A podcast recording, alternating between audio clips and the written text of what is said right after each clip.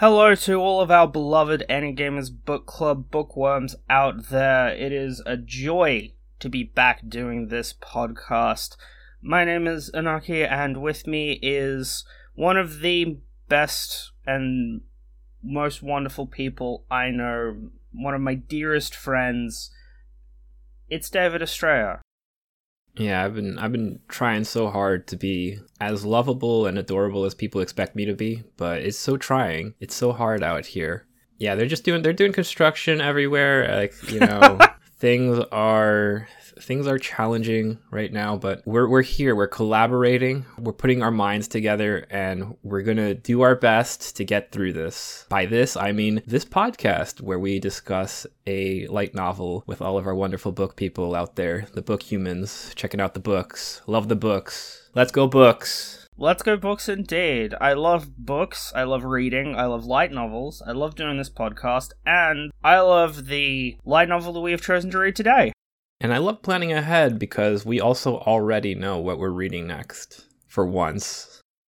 well, we will uh, we'll get to that in due time. But what did we read this time around, David Estrella? Are you all right with a slightly older girlfriend, volume 2?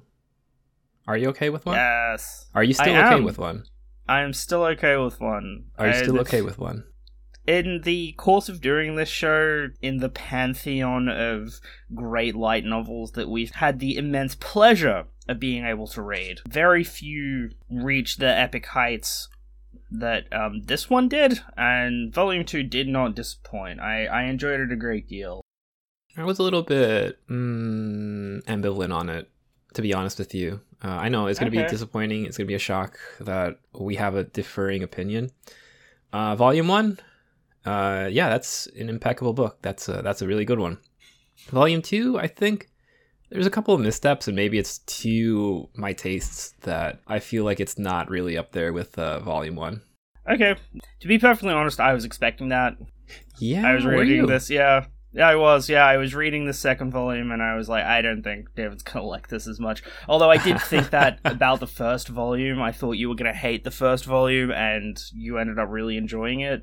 Yeah, I think um I think the things that I didn't love about volume 2 maybe because it's like what I liked from volume 1 isn't as present in this book. This book goes in a couple different directions uh, as uh, as we read along. So we have another character. Wow, like right basically right out the gate we have a new character that we're going to have to deal with yes, for indeed. for the next 200 pages. So everything is going pretty pretty okay, right? In the life of our main couple, I suppose, main protagonist. I'm not sure how you would describe this, right? We'll just call, we'll just call them a couple, right? M- Momota and Hime, Momo and Hime.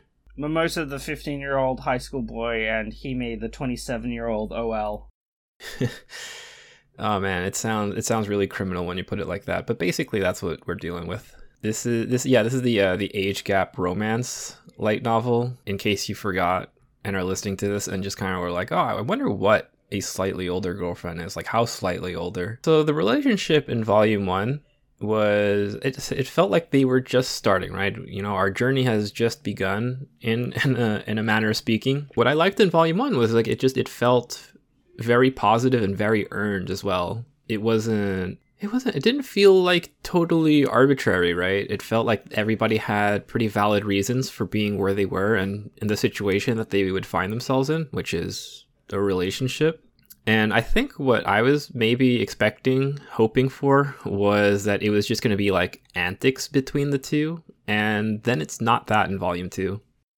Are you sure that that's the case? There's definitely lots of antics, but the focus, Oh, yeah. I think, isn't on the main the main couple, the heroine and the the hero, to use the Japanese parlance. Yeah, the focus is um on this other character who shows up and confesses her love to Momo, and she is summarily turned down. We don't really get into Momo's head about it too much. It just it seems like a very casual like, "Oh, sorry, thank you, but I can't accept your feelings right now." The challenging part, of course, is explaining like, "Well, I have uh, I already have a GF and she uh She doesn't go to the school.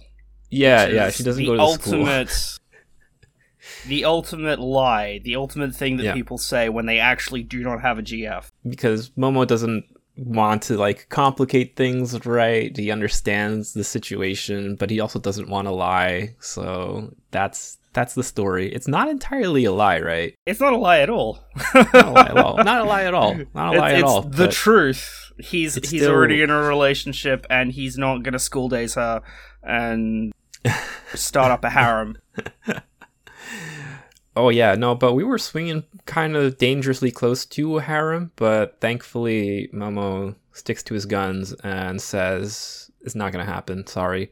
There's some interesting stuff in the epilogue where the author talks about the constraints that they imposed upon themselves Yes. for writing this book, and one of them is that all of the characters needed to be decent people. The author f- felt very strongly that any conflict that comes in the book needs to be from people who are acting on their best intentions and not trying to actively harm other people.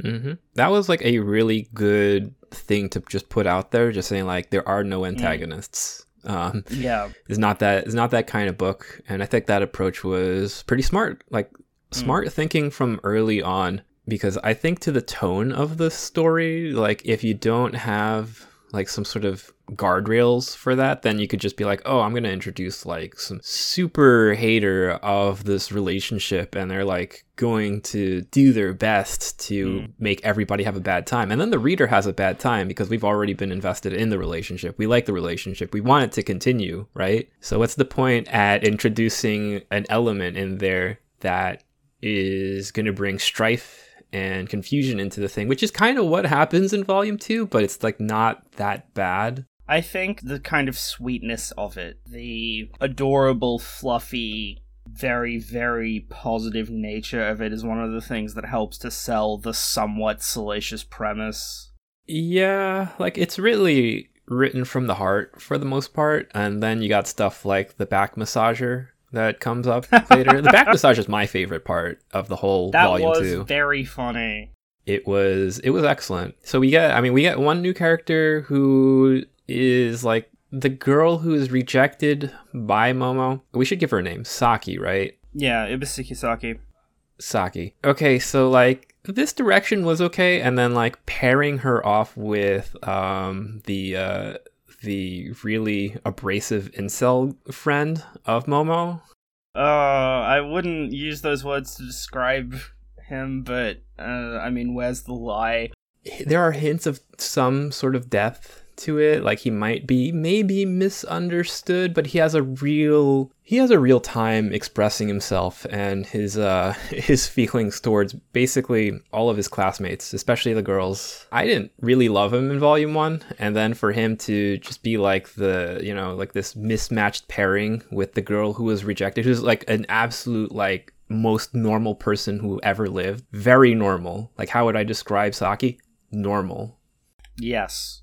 I think that's one of the things we remarked on on volume 1 as well, and is true again in this volume. The character writing is very, very sharp and very believable. The dumb high school boys feel very, very much like dudes I actually went to high school with, and the JKs feel like girls that I went to high school with, and the way that they would react to things is the way that I remember people reacting things in my life. Yeah, like because light novels are books for people that don't exactly have normal brain programming.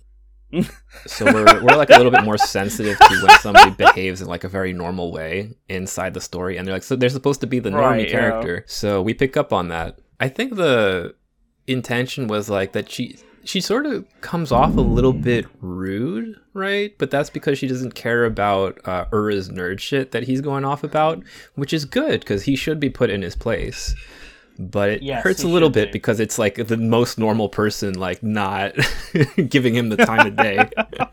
Well, we find out that Ibisuki Saki is. How do I put this? Insecure. She's insecure and she has a crush on Momo, but she, She, has, also she has a crush on Momo. She has a crush on Momo, but because her friend is going out with one of Momo's friends, she's thinking that she's getting left out of the Yeah. group. Which is such normal thinking. So yeah, normal. yeah. She has FOMO. She's feeling left behind by her peer group and wants a boyfriend because all of her friends are getting one, and she's acting Mhm. on that rather than her deep, abiding love for Momo Mm-hmm. and the different specific parts of his character.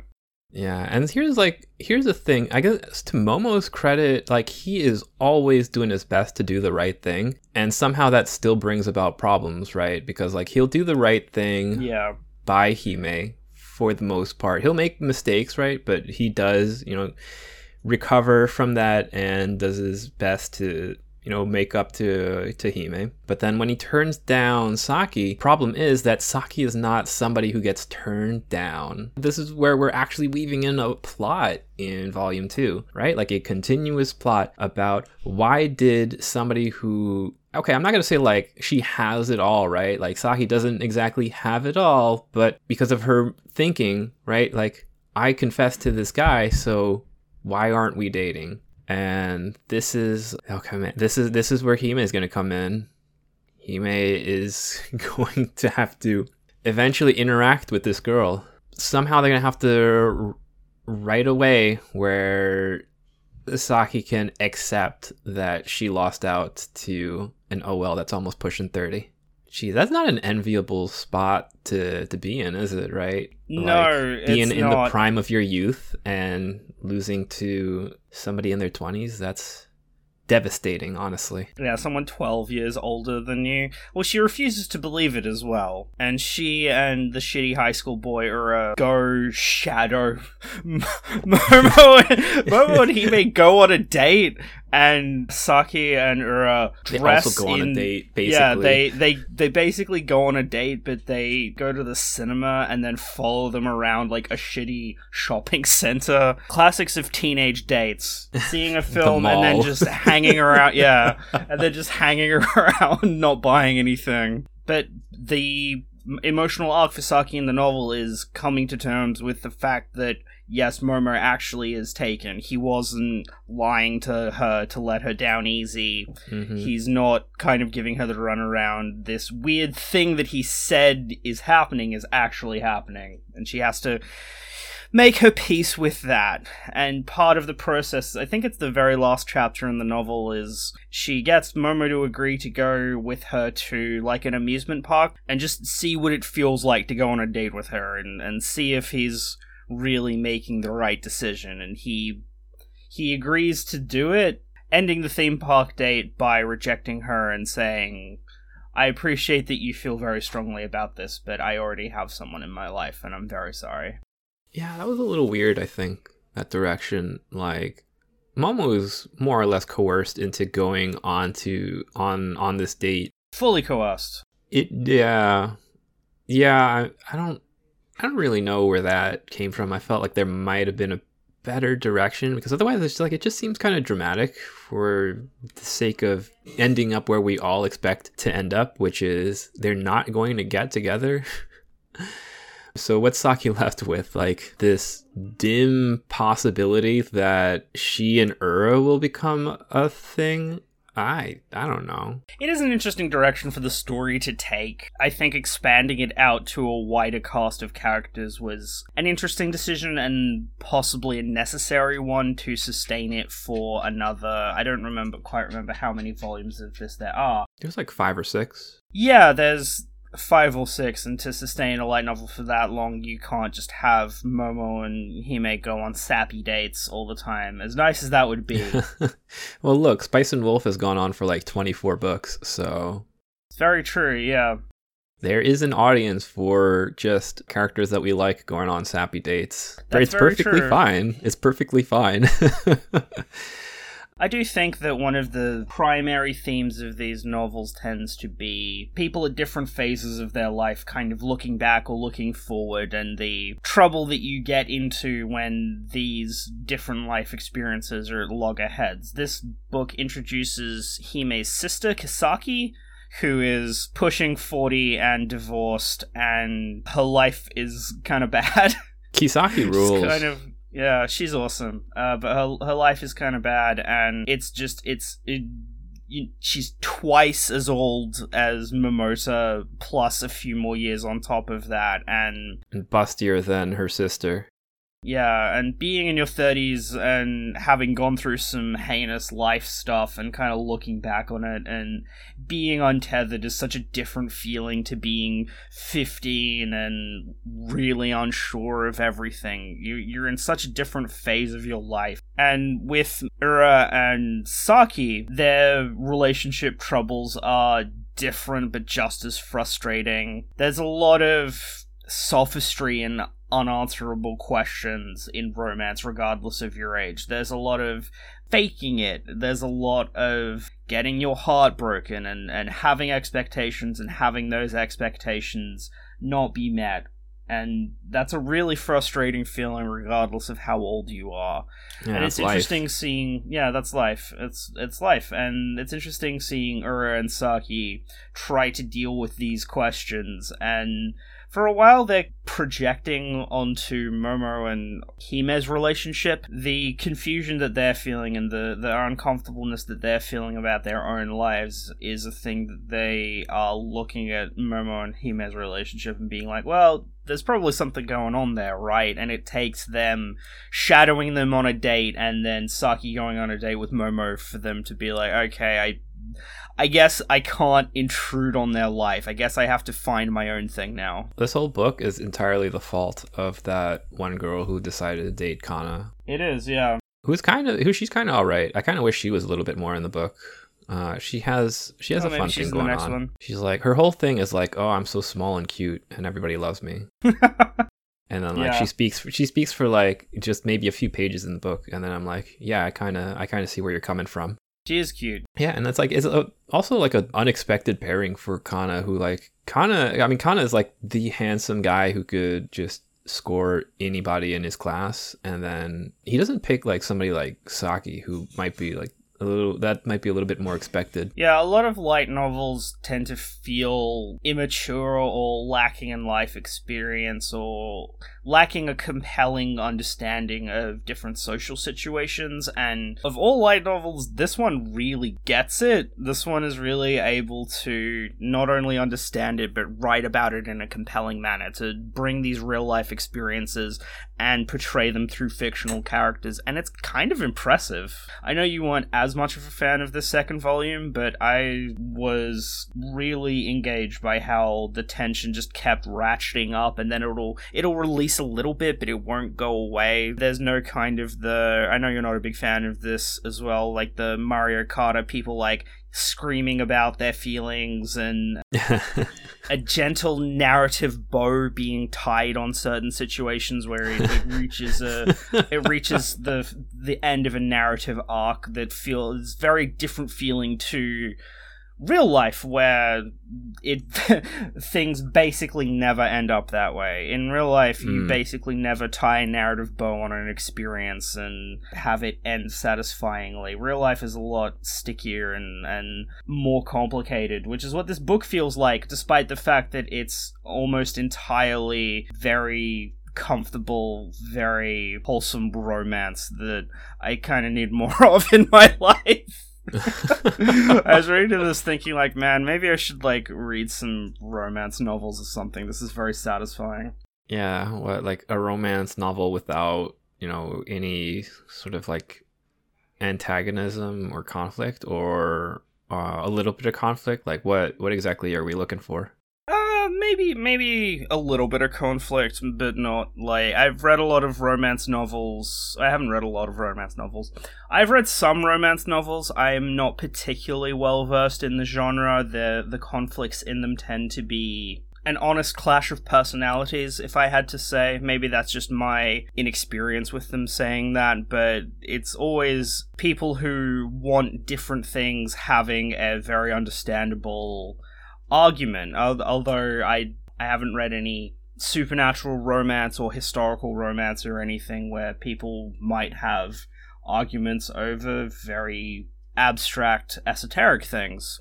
Yeah, and um, slightly older girlfriend, we get scenes like the massage scene, and you can't really find that in other books. No, you do not find that in other books. Do we want to talk about the massager scene and also her older sister Kisaki? Yeah, so there was a couple. There were two massage scenes, right? So there's like the one where Momo was all like, "I'm going to give you a therapeutic massage because we." I I think everybody forgot uh, his family like operates um, like a clinic, right? Yeah, they have like a physiotherapy clinic. Yeah. So to like make up for the bloomer incident, which was really funny. This is this was this was really good because it's like it's early on, right? The bloomer situation. So do you want to talk about bloomers for a second actually before we like talk about the other stuff because I would love I to like talk you, about bloomers. Every day of my life I really, want to talk about bloomers.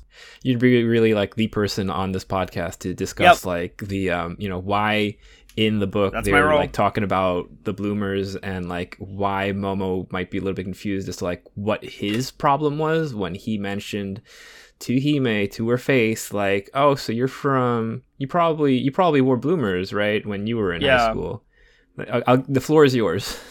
Okay so bloomers are a very common item in popular culture which doesn't reflect the fact that they aren't really used anymore. So in Australia, we have school uniforms, and then part of your uniform is something called your PE uniform that you go to do PE in. And in Japan, they have obviously the school swimsuit is another really famous one, and they used to dress students up in just a t-shirt and bloomers for sport and the idea behind both the school swimsuit and the bloomers was that it was as unsexy as possible the idea big was mistake. that this was yeah famous yeah big mistake famously they made both the school swimsuit and the bloomers to be the least provocative item of clothing but of course if you are doing pe and you're a teenager and everyone in your class is just stripped to the waist and running around and they're sweaty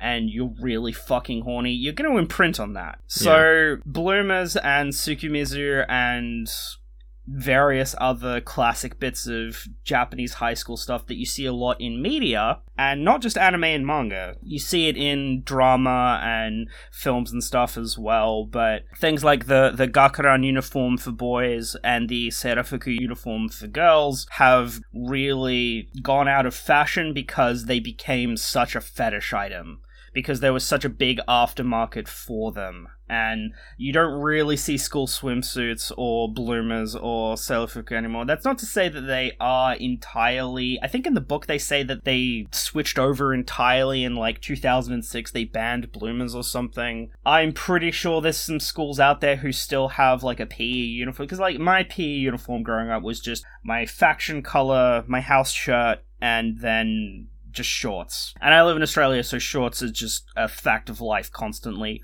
all the time for other people. I don't wear shorts anymore. But so that switch happened, as they point out in the book, kind of in the 90s, and by the time Hime would have been in school, it would have not been a thing at all. And so when Momota asks her, Hey, you wear you wore bloomers to school, right? She's like, I'm not that old, you fucking prick Zuma. Go play some Genshin Impact. Go whale on Genshin Impact anyway, so back to the massage, right? So as a you know like to to make things better right mom was all like oh we'll uh, i'll give you a a massage but it's like a real massage right? It's not like a little shoulder rub which i think is what Hime was expecting. Yeah. It's um it's quite it's quite the scene. It's a proper reflexology massage. Uh really getting in there getting into some places that have never been gone to uh, before and she's not expecting it. She's not expecting it and is maybe having some difficulties controlling her voice. oh, the the the tension of these scenes. It's amazing that it manages to deliver on it. Yeah, I mean just through just through text like it's, you know, mm. it's funny, it's a little little ero, you know, you got you got a, you got a little bit just of everything in in these yeah. scenes. They're very they're very condensed with like just kind of the whole point of the relationship. And then we also have the back massager scene, the uh, the other massage scene. Finally, we are here. so Hime so, wants to repay, and she has yeah. the Hitachi magic wand. yes, the famous. yeah, that she uses for its intended purpose. But this is uh, like a classic.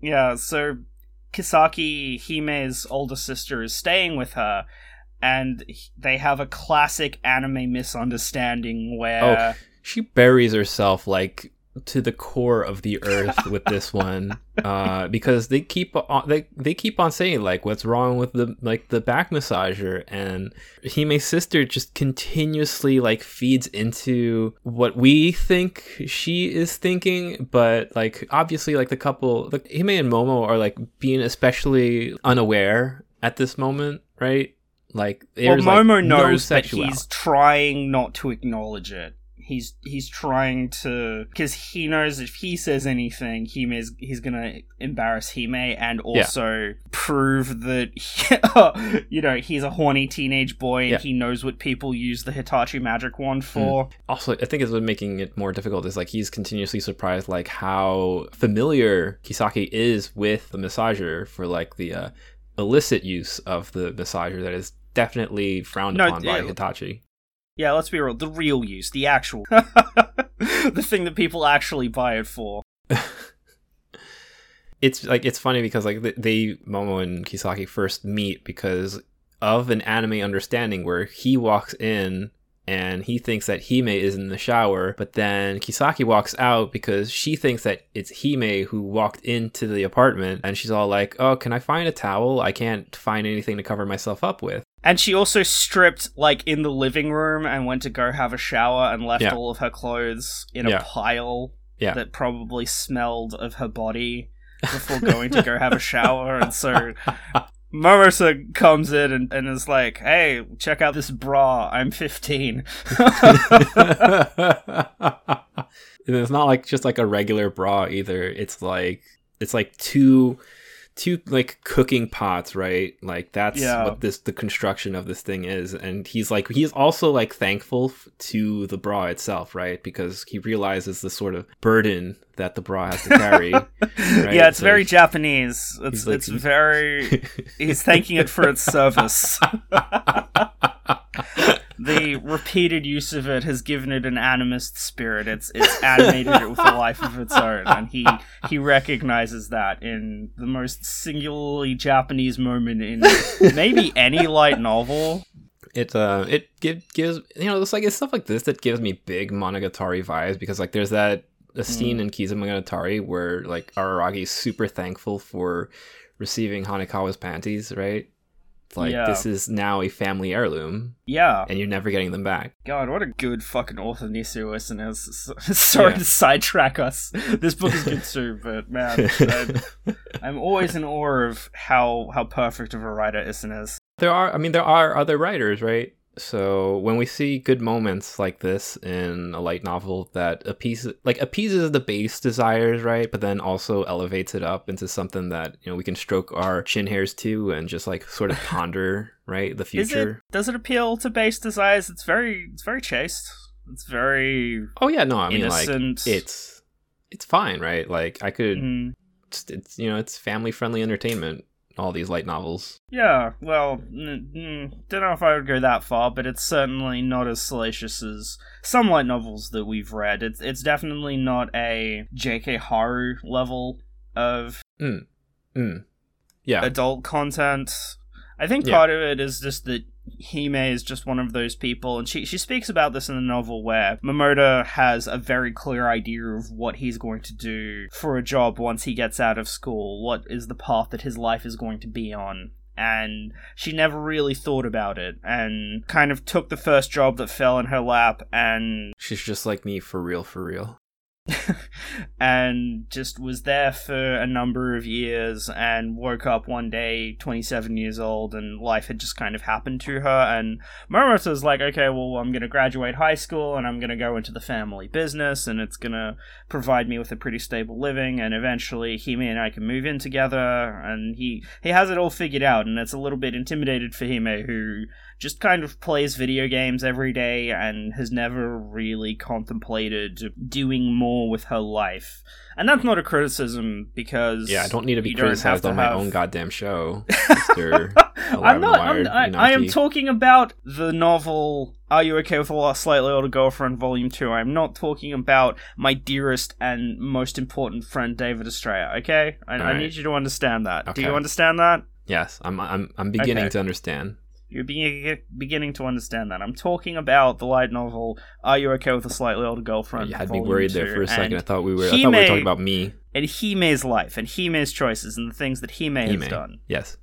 It's just never been of consequence to her, and she's in the position where not only is she having to think about that stuff for the first time, but not having ever really thought about her life has ended up with her in a position of not having a ton of life experiences, especially compared to her friends who are like married and divorced and who have been through a lot of life experiences and like changed careers a couple of times or like there's a she has a kohai at work who's like a real a real go-getter. She's like a real career girl and Hime's kind of struggles to understand why she's so invested in in her job and her personal life and stuff it's just not a thing that's ever been important to Hime You know, Hime wants to play uh, Kirby and Mario Kart. So do I. everyone wants to play Kirby and Mario Kart Yeah. I'm consistently surprised by how sentimental I get over these novels. It's it's pleasant to just watch them go on a date or when something problem rears its head or something, I really feel for the characters. Yeah, at least with the slightly older girlfriend, I don't think that there's gonna be like any sort of crazy swerve coming. And it's nice to just have that sort of that like peace of mind as I'm going through the story that like, oh, they're not suddenly gonna like break up over a stupid thing that's going to make me upset. That's not the sort of story that we're gonna go into. Hime's not gonna get pregnant and they have to deal with that, something so Oh, yeah. like that. Yeah, no, like it's tonally it is it has been decided upon from like a while back, and it's pretty consistent throughout. Even when new elements are introduced, it does continue in a way that, for the most part, does make sense. Like I thought, I think that the forced date was a little bit weird, but I. I get where they wanted to end up at, which was like a very decisive, more decisive, extra decisive no, more for Saki's sake because she just needed that like extra push to understand something that she was already beginning to understand. Yeah, absolutely. And it's like it's also just because Momo is just that nice of a guy, right? He's just that good of a guy where he's willing to um willing to entertain uh Saki's request, but he's also like making extra certain that this is okay with Hime because Hime also is maybe a little bit sensitive about the thing where she's going to get abandoned by somebody who is 12 years younger than her. it's not just these two main characters navigating this funny, sticky situation. It's everyone is having to learn how to navigate this, which is an interesting approach to take because they do try to keep it secret. because they Yeah. are they've got to figure it out. They they're fine. Yeah, yeah, That's why the book's not about them. Yeah, exactly. I mean, there are plenty of books that are about them. This one just happens to be about people in a very different relationship. Plenty of books are about those two, but this this one specifically is about Hime and Momo. Uh, you know, I um, like you say, there's two big massage scenes in this book, and you know, you know, I'm a big skinship person. You know, being around me means being touched and cuddled and and uh stuff like that. Sure, yeah, go on. no, that was it. I just I appreciate the I appreciate the it. scenes of of skinship in this, despite how chaste it is. Just uh just a valid king getting uh, a few points on the record. you know, you know, I'm cuddly. You know, I like to cuddle. we even have like photos of you like trying to to get in there. I don't- yeah, I don't know if I'm receptive or not, but you definitely there are there are definitely photos. Yeah, that definitely is. You know what? To actually go back to the book, there there is a there is definitely physical contact between Momo and Hime, and it's like relationship contact, not like I'm gonna give you an unintentionally sexy massage type of usual Yeah. anime slash manga jokes, the classics, the tropes. Yeah, the the relationship actually advances surprisingly enough. Like even with all the problems, like we have like way more problems now in volume 2 because like volume 1 is everything is flowers and sunshine because it's all so new and they're just dating. And now we're like they're dating more, but they're not really sure how to advance, should go forward with it. There's so many Hmm. unanswered questions, and really gonna get more Kisaki. makes me think about. I I hope so. Really makes me think about my own life and all the the paths not taken, and some of my own kurorekishi. Embarrassing shit I did in high Whoa. school. Yeah, all right, yeah. we've all been there. We have all been there indeed. And if you claim that you haven't, this is not the podcast for you. so it's set in Tohoku, and it's very like it's one of those light novel things where like it's very proud to be from like not Tokyo. It's very proud to be regional. So they're constantly mentioning all of the great things that there are on Tohoku, and they mention how you kind of if you live outside of a big Japanese city like Osaka or Tokyo, you kind of have to own a car. And boy, do I hate driving and owning a car. it just made me like Uh, punctured the fantasy of like, well, if you lived in this place in Japan, you probably have to own a car, and I'd be like, ah, fuck. Also, Momo buys Hime a bouquet of flowers, but it's made out of soap, so it's like a useful present, and Hime really likes it. In real life, do not buy women soap. Women tend to get soap as a gift when someone doesn't know what to get them. It's like the default, I don't really know you that well, so I'm gonna buy you something gift, and I have been told this on numerous occasions. Soap just makes a very, very poor present, so just get them regular flowers. They're pretty, they smell nice, can't go wrong. all right, that's uh, dating advice from Uncle Nax. Is that your final thought?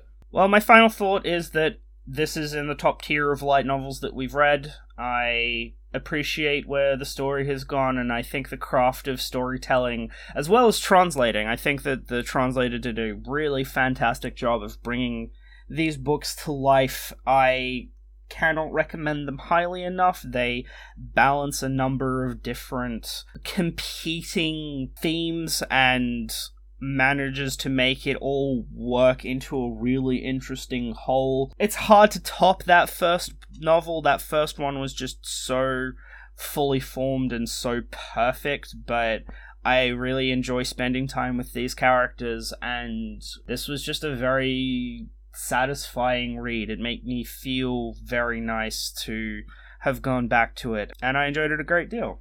David Estrella. Yeah, so like I mean, I did not love it, but I think that the series, from what I've seen so far, uh, for reading two books, like I think it's in a good spot to have a very good volume three. Particularly because I think authors get a little bit better when they're more familiar with their characters. So after you write two books of the same characters, like you get to the third one, it's like, okay, I'm I'm at home. I know I should know what to do. Of course, you could also get writer's block, and that's like a whole big thing. yeah. well, that's also why we're doing book clubs, not crash, right? To see where these stories go and what the authors decide to do with them, Yeah. and to give them a chance to hone their craft a little bit more. Though it is hard to do a better first volume of a light novel than Are You Okay with a Slightly Older Girlfriend? Yes, and you'll never be able to take that away from this series. That really amazing first book. Volume two in the can. Volume three, who knows? Maybe. You know, if we're if Maybe we're around someday. a long if we're around a long enough, like there are definitely other series that we've read where we think like, yeah, that's probably a good volume three. I'm not going anywhere. Mm-hmm. So, Uncle Nax, Mm-hmm. I think we're done with talking about the light novels. I think we are. And what does that mean that it's time for? Yeah, I'll I let you do it. You do it. You do you do your bit. Do the thing. Do my bit. Alright. thing. It is time for Recommendations Corner, where the Ani-Gamers Book Club takes something that they have been enjoying recently and share it with you that isn't a light novel. To look outside of light novels for entertainment, to have a well rounded appreciation of things. And even though this is one of our favorites, certainly one of my favorites, David Estrella, what have you been enjoying recently that you would like to share with our dear audience? All right, I'm going to talk about all right because Evan is not going to let me talk about it. I'm going to talk about the uh, the Super Mario Brothers movie that I went to go see this weekend. I thought you were gonna. s- I thought you were gonna say Elden Ring. All right, go on. Why would I say Elden Ring? I'm probably going to have like a whole show dedicated to the DLC when that comes out. I'm not worried about that. Okay, all right. All right. Uh, yeah, I so went to it's a see- me, Mario. I went to go see it. Yeah, it's a him. I went to go see him. That, you know, I had like very minimal expectations. I had like as low expectations as you could go in to watch in a movie. And Yeah, it was perfectly fine. It was all right. I adjusted for Uncle Nax's tastes and things like that, it was the worst fucking movie I've ever seen. But you know, me, I'm like, yeah, no, it was fine.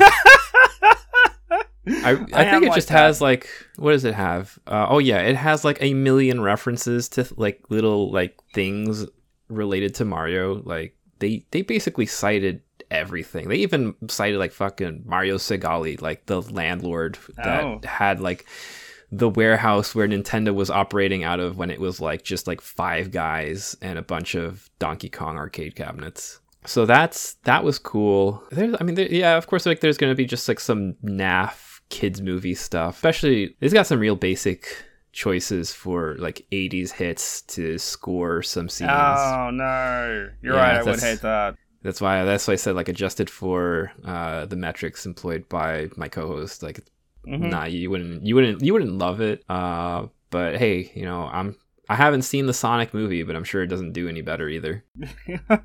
So yeah, it was uh it was 90 minutes long. It was colorful. It didn't really outstay its welcome, and it got me thinking like, you know what? What if they like played like, you know, a, a straight by the book film adaptation of like Zelda or Metroid? And then I was like, mm, they'd probably fuck it up, but Mario's fine. Mario's all right. Well, we have that in our future to look forward to as a fucked up version of either Metroid or The Legend of Zelda. yeah, considering it made like a billion dollars, so I'm, Yeah. I'm sure they're thinking like, all right, what else would we have in this gold Yeah. mine? It's going to become a cinematic universe. Yeah, Nintendo would be dumb not to like let them do another movie. Like, Yeah. how much effort was that? Just license out your character. Well, I mean, if it keeps going, eventually they'll get to your personal favorite Mario game, Super Mario RPG. Just God, straight up adapt I'm- that. I haven't even like looked online to see if there is like a little tiny Geno that was m- like modeled into the background in a spot where Nintendo wouldn't look. Because like if Nintendo saw that, they would probably like stop that. They would like they would not allow that to go through. Nothing, nothing cool like referencing Super Mario RPG. Before that acrimony is split with Square. Is it still acrimonious? Who knows? It might be. I don't know if there's anybody around who could still be really mad about it. I'm sure someone is still carrying a grudge over that. As for me, David Estrella, what is the best band in history? That's right, it's Deerhoof. oh, I thought you were gonna say Boris, but go off. Boris are also very good. So, Deerhoof, uh, maybe the most important band in my life. Hearing them for the first time just changed everything for me. I, I, I've seen them live a bunch of times. I love their albums. It's not every day that you get a new one, and recently Deerhoof released Miracle Level. It's really good. I noise isn't for everyone. Like Deerhoof's specific brand of weird rock doesn't vibe with everyone. The number of people that I've been like, you need to listen to this. This is this is life changing music. Like this is the best thing ever, and have them be like, this is terrible, and you have bad taste in music back. That's happened quite a number of times, but I fucking love Deerhoof. I love them so much. Miracle Level is it might be their their only release that's entirely in Japanese. The front woman Matsuzaki Satomi is Japanese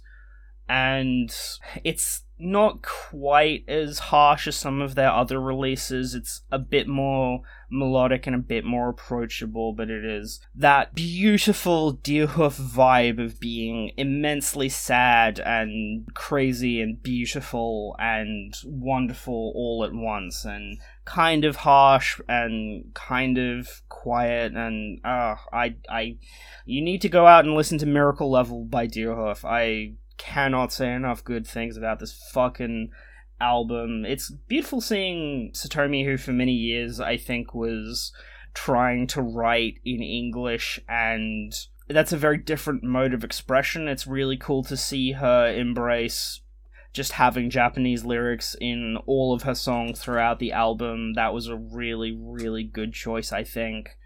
Uh, if you're new to Deerhoof, maybe listen to some of their earlier stuff. Oh man, I, I had like a music nerd moment online because someone was like, "Offend Maggie is Deerhoof's best album," and I was like, "No, Milkman is Deerhoof's best album. How fucking dare you?" I I got really heated for no reason. Real king shit. But I Oh, would man. say, yeah, yeah, I would say start with one of their other releases like Deerhoof versus Evil or Apple O' or Milkman. Milkman is really, really, really good. Milkman is my favorite album of theirs. They're all my favorite, but Milkman is just, oh, it's special. It really means a lot to me. Whew, yeah, Deerhoof. Know them, love them. They are absolutely fantastic. In person, like seeing them live is some of the best fun you will have ever going to a live show and miracle level really did it for me miracle level was absolutely fantastic i bought it without thinking and i was wholly satisfied please go listen to deerhoof please All right. Uh, that was it would mean a lot recommendations to- corner slash uh, begging and pleading at the at the listener. I think uh, I think we Oh. fulfilled our goals here. We really got all we of it. Except we have one thing, one one last thing that we got to talk about, and that's the next book that we're reading. Yes. What's the next book that we're reading for this? The Annie Book Club is not Crash. Slayers Volume Two, And we're gonna have Pat back on and we're having to go guests. through it with us. It's gonna be three voices in here. That's gonna be three voice tracks to edit. So uh, I wasn't thinking of it like that, but you are in fact correct. You're gonna have to edit three voices down into one podcast. So yeah, I think that's uh, that's that's it. That's that's all we got. That's all from us. Enjoy books, enjoy light novels, enjoy life, enjoy Slayers Volume Two, and then check us out in a bunch of places that I think that you're gonna go in depth with. Go. If you like what we do and you have a couple of dollars spare, you can donate to the Patreon, patreon.com forward slash Gamers. Even if you don't, we sincerely appreciate you listening and all of your support. You can golden ticket us, we haven't said this in a while, but if you donate $5 to the Patreon, we will read three of your chosen light novels. Maybe there's a series that you desperately want to introduce to people that we can cover for you. Maybe you want to torture us by making us plow through three volumes of something like Clockwork Planet. It's up to you. I am on twitter.com forward slash alive in the wired. Follow me, say hi to me, and David and I stream games at twitch.tv forward slash Small Bean, which is What are we always a- an excellent time. We are playing Persona 4. I've been playing some jank Nintendo 64 Kusoge by myself when David isn't around, but together we play only the Mega ten franchise. We're playing playing through. Persona 4. Yes, yes, no, fuck me, yeah. Persona 5 Royal. It's my first playthrough of Royal, and I'm having a really good time with it. I love Megaten. hmm And nitpicking about all the changes that we like, sort of vaguely think are Vaguely changes. remember from when like, Persona came out. Yeah. It's just stuff we don't remember from the first game. Is that it? I think that's it. Do you wanna do you wanna sign us off? No. No, I don't want to sign us off, but I guess I will have to sign us off anyway. Do it. All right, for real, that is all the time that we've got. As I said, I don't go want out to there, get either. some books, and get that reading done. All right, and we'll see you on the next show. Stay valid, folks. Absolutely, stay valid.